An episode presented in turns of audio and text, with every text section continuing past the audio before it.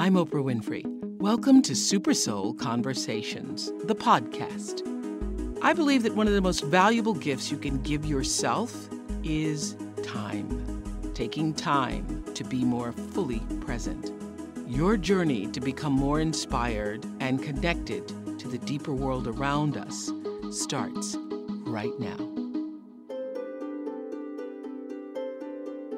Our next session is with a Rhodes Scholar, a White House Fellow, and a best selling author.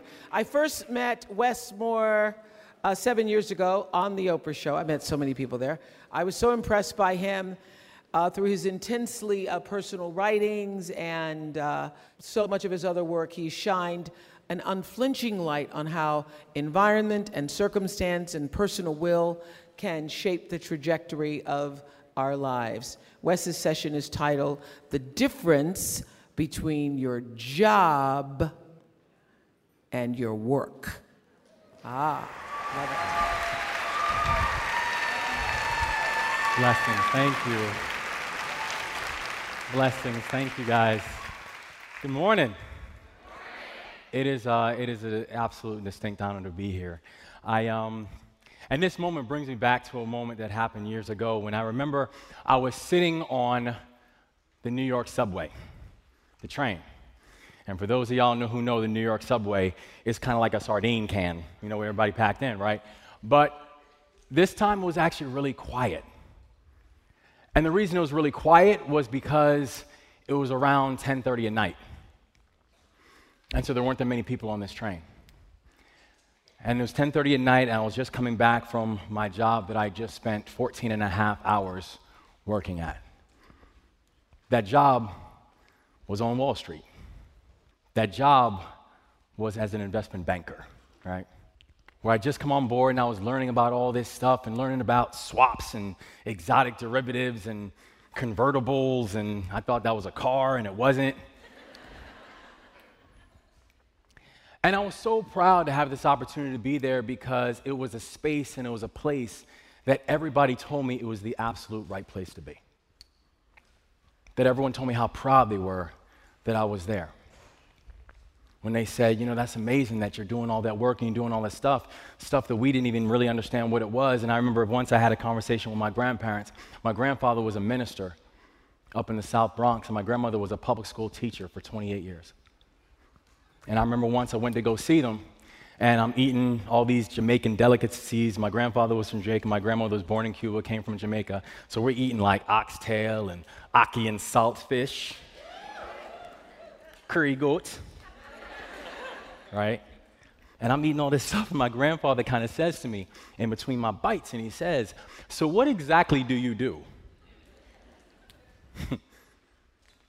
and my grandmother kind of saved me, and she stopped and she said, Dear, you know he's a banker. and then she says, In fact, I want to go tell Miss Johnson to go do her checks with him. Miss Johnson was their 80 year old next door neighbor.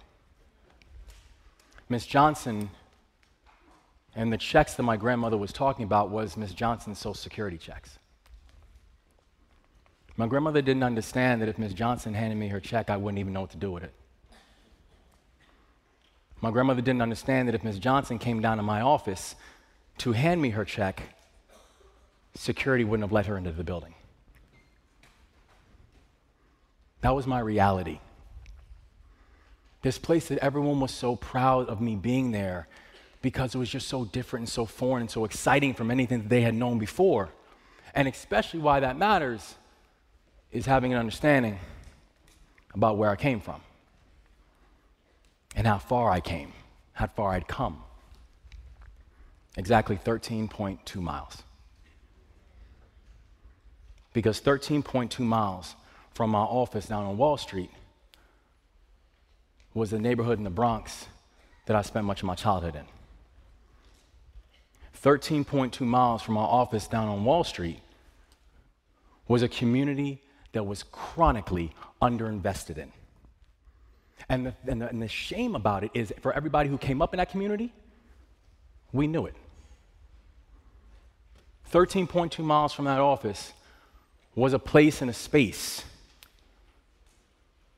where this idea of hope and this idea of expectations completely paralleled one another. And it's a place that I began, I began to realize that we, all of us from our communities, that we are not products of our environments, but that we are products of our expectations. And that the expectations that we all have of ourselves don't come from nowhere. They come from the expectations that other people have of us. And we internalize them and we make them our own. 13.2 miles from our office was a place where at 11 years old, where I first felt handcuffs on my wrists. So y'all have to understand, you know, I, I love my mama more than words can even explain, right? My mother raised three kids on her own. She's actually here today. And, uh,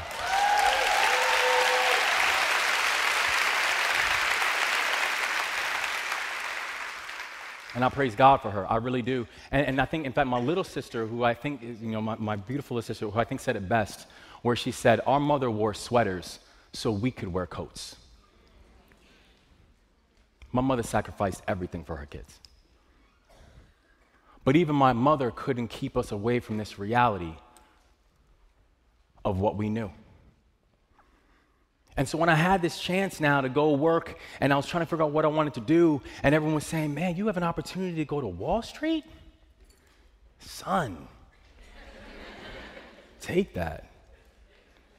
You have a chance to go do all that kind of stuff. And I was like, Well, it's a great opportunity because, you know, they're going to pay me a lot of money, and I could work with really smart people, and they pay me a lot of money. And I remember at 10:30 that night feeling like for so long I felt like I was in a place and I was in a space that it wasn't like I didn't belong because I felt like, you know, oh, I don't belong in this environment. Because frankly, one thing I believe deeply and believe in with all certainty is the fact that I am never in a room that I don't belong in.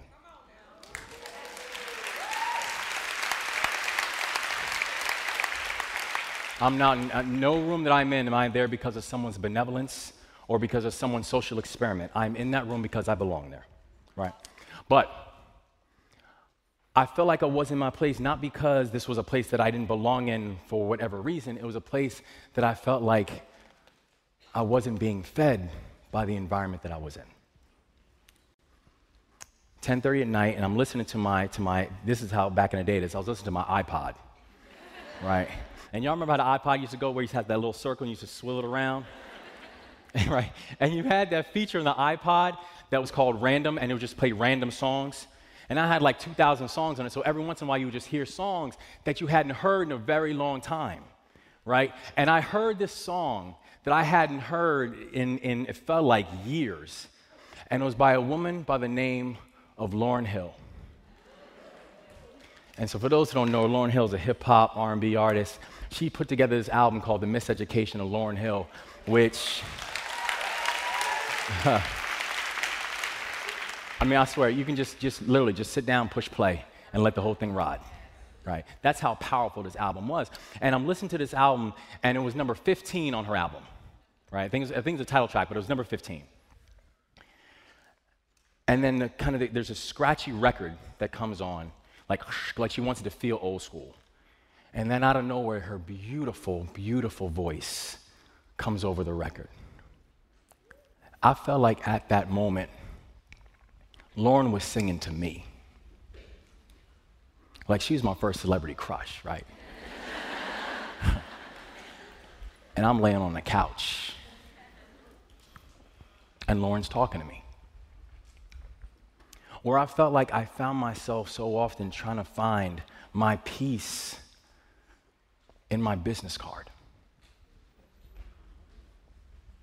I felt myself trying to find my peace in the fact that when I met people and they asked me what I did, that hopefully the answer that I would give them was something that was interesting enough for them to continue the conversation instead of forgetting my name 30 seconds later. I found myself in a place where I was being called to task, where I was actually valuing my worth by my employer.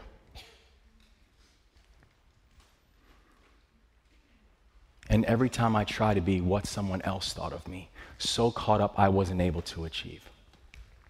But deep in my heart, the answer, it wasn't me. So I made up my mind to define my own destiny.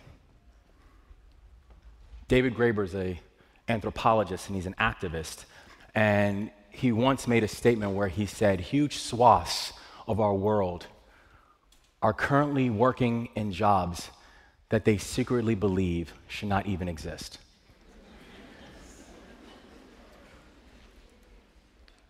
the moral pain of that reality is severe, a scar across our collective soul. Where I find myself trying to find my value in my job, what I didn't understand was I needed to find my value in my work. And there is a difference because a job was my occupation, my work was when my greatest passions began to start overlapping with the world's greatest needs. And I chose to do something about it. I chose to start going through the process of finding my work. And so the work that we do now is very much a reaction to that process. The work we do now is very much a reaction to that journey because one thing I believe about the work that we do is that the work that we do is not something, it's not, that's not a conclusion. Our work is our journey. Our work is the process of understanding how, why were we here, and how do we then fulfill that lane and fulfill that purpose to making meaningful and worthwhile that we were ever here in the first place. And so I then started going through the process and started studying and understanding. And I started realizing that actually going and finding my work really came down to three different things. Every time I wanted to find my work, I had to go to the ICU. All right, not the intensive care unit. First thing I had to do was identify, then I had to calcify, and then I had to unify.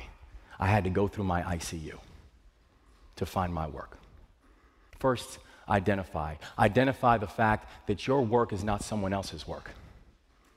Someone could give you the most impassioned speech about why this thing is really important to them, but if it's not something that makes your heart beat a little bit faster, it's not your work. You know, I'll have people, whether, whether it is, you know, veterans issues, or whether it is reforming the criminal justice system, or whether your issue is education or youth or seniors or the environment, whatever it is, the identification of your work becomes a very personal process. I have people who come up to me and it's like, Wes, listen, I could really use your help. Like, can you help me advocate for the Eastern Bay Owl? I'm like, yo, listen, I, I, I, the Eastern Bay Owl needs help. and much respect for you for believing in the Eastern Bay Owl. I think that's a beautiful thing. It's not my work. I wish you the best of luck. It's just not my work. The identification of that thing that makes your heart beat just a little bit faster. And understanding that your work is a very personal process. It's not about the issue of the day, it's the issue of your life. Calcify. That the goal is not to start something, the goal is to end something. Oftentimes, when people come up to me and they're like, you know, listen, Wes, you know, I'm, I'm thinking about starting a nonprofit organization. The very first piece of advice I give them is don't start a nonprofit organization yet. All right? Understand what's out there. Really do your homework and your diligence to figure out what's going on. Here's the truth there are currently over 40,000 organizations in this country right now that serve veterans, what we call VSOs, Veteran Serving Organizations. Over 40,000 organizations in this country call themselves VSOs. I can tell you right now, as a person who works very actively on these issues, there are not 40,000 issues that veterans face. But we have 40,000 VSOs who are all working to help this cause. My point is this your goal should never be to start something, your goal should be to end it.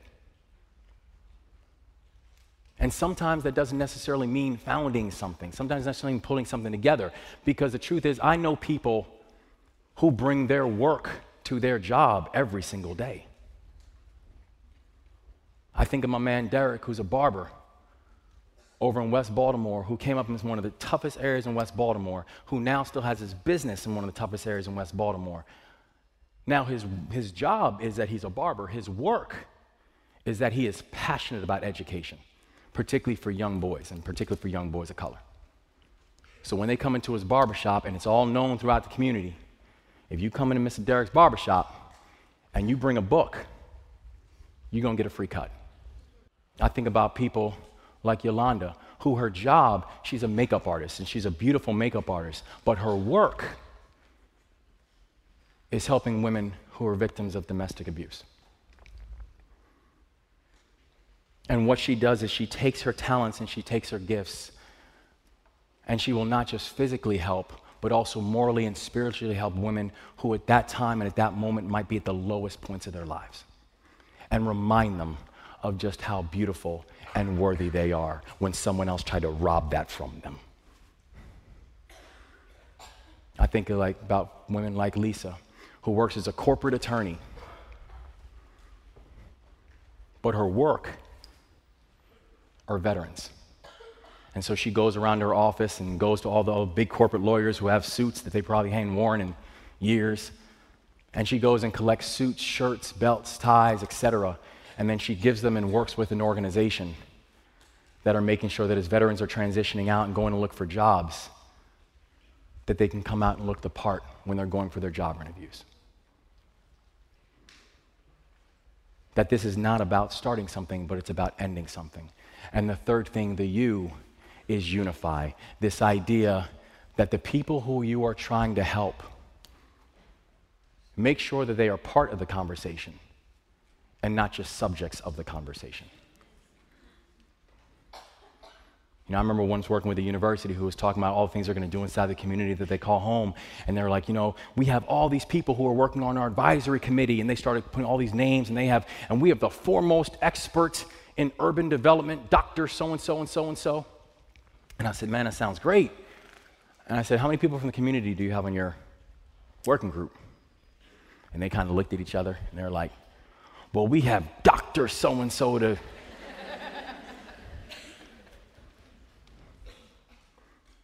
if you're not making sure that other people are involved in that conversation, particularly the people where your work overlaps and your work aligns, your altruism will be seen as something else. Your altruism will be seen as paternalism. We know that when we go through this process of the identification of our work, it comes with a space and it comes with an urgency. You know, when I was uh, coming up and I was sent off to military school, my mother thought that was a good idea for some reason. It was, Mama.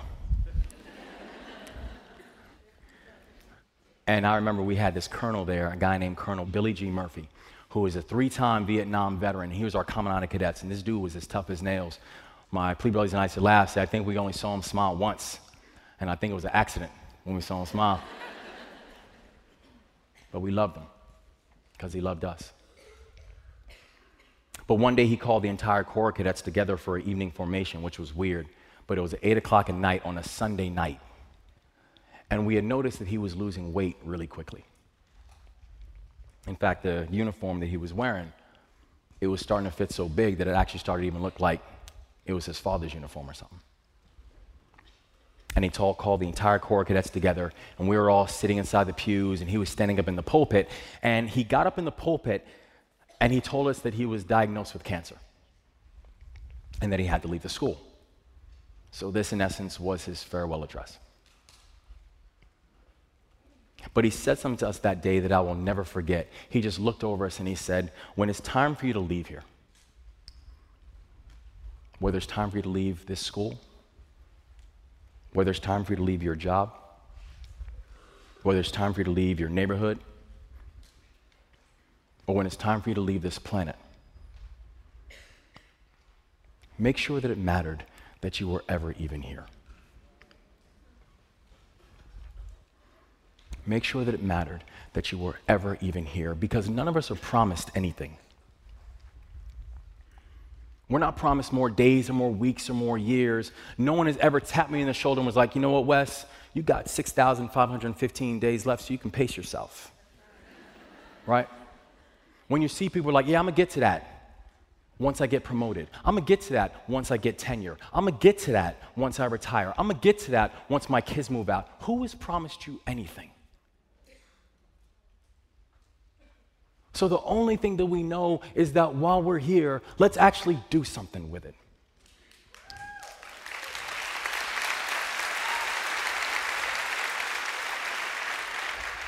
That while we're here, let's love.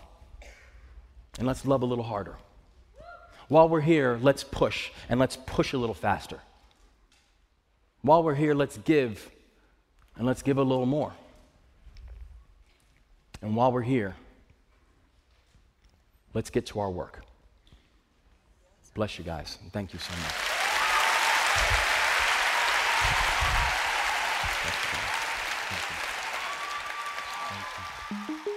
I'm Oprah Winfrey, and you've been listening to Super Soul Conversations, the podcast. You can follow Super Soul on Instagram, Twitter, and Facebook. If you haven't yet, go to Apple Podcasts and subscribe, rate, and review this podcast. Join me next week for another Super Soul conversation. Thank you for listening.